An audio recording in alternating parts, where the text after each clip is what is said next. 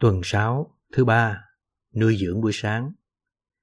Công vụ chương 2 câu 23 Ngài bị nộp theo quyết nghị đã định và sự biết trước của Đức Chúa Trời và bị anh em dùng tay những kẻ bất pháp đóng đinh trên thập tự giá mà giết đi.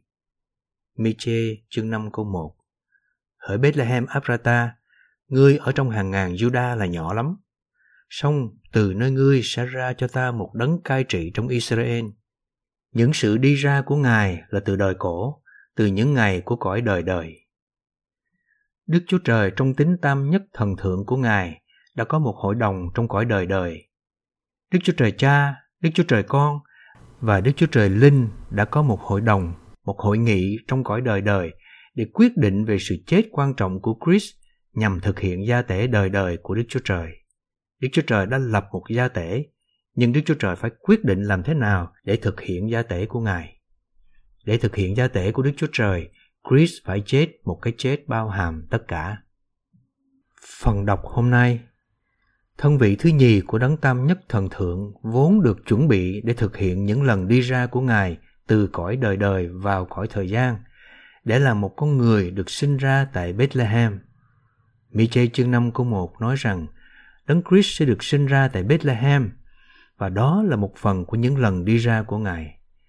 Trước khi Đức Chúa Trời đến để được sinh ra tại Bethlehem như thân vị thứ nhì của đấng tam nhất thần thượng trong cõi thời gian, Ngài vốn đã được chuẩn bị để đến trong quá khứ đời đời. Trước khi sáng lập thế giới, Đức Chúa Trời đã ban phước cho tín đồ trong Christ bằng các phước hạnh thuộc linh trên cõi trời. Trước khi chúng ta được tạo nên, Ngài đã ban phước cho chúng ta trong hai điều trong quá khứ đời đời, Đức Chúa Trời đã chọn chúng ta để chúng ta thánh biệt, được thánh hóa cho Ngài bởi bản chất thánh của Ngài. Hàm ý rằng Ngài sẽ là một với chúng ta, tức là bản chất của Ngài sẽ trở thành bản chất của chúng ta. Bởi bản chất này mà chúng ta được thánh hóa, được biệt riêng cho Đức Chúa Trời. Ngài là thánh trong bản chất và chúng ta đang được làm nên giống như Ngài trong bản chất.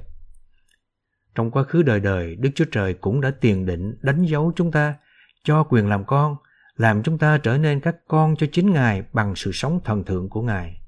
Vậy nên, Đức Chúa Trời đã ban phước cho chúng ta trong quá khứ đời đời với hai điều, bản chất của Ngài và sự sống thần thượng của Ngài. Đức Chúa Trời ban phước cho chúng ta trong quá khứ đời đời bằng các phước hạnh thuộc linh trong cõi trời là theo niềm vui thích tốt lành của ý muốn Ngài, để ngợi khen sự vinh hiển của ân điển Ngài là ân điển đã ban cho chúng ta trong Christ đấng yêu dấu của Ngài. Trong quá khứ đời đời, Đức Chúa Trời đã lập một gia tể để sản sinh hội thánh, để bày tỏ Ngài và quy mọi sự bao gồm cả chúng ta về quyền làm đầu trong Christ. Ngài cũng có một hội đồng để quyết định rằng thân vị thứ nhì của đấng tam nhất thần thượng sẽ đến để chết vì chúng ta, hầu thực hiện gia tể của Ngài.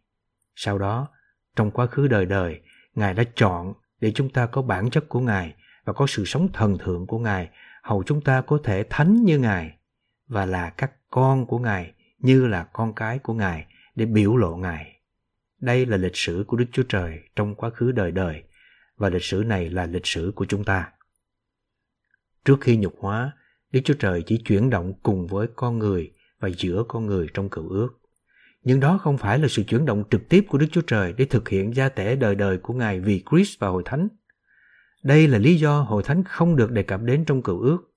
Hội thánh là một huyền nhiệm được giấu kín. Gia tể của Đức Chúa Trời trong tân ước hoàn toàn là duy nhất. Trong cựu ước, anh em không thể nhìn thấy Đức Chúa Trời chuyển động vì gia tể đời đời của Ngài một cách trực tiếp. Đức Chúa Trời đã gián tiếp làm rất nhiều điều để chuẩn bị cho Ngài, Ngài có thể đến để thực hiện công tác trực tiếp. Cựu ước là sự chuẩn bị cho sự chuyển động trực tiếp của Đức Chúa Trời trong con người, trong tân ước.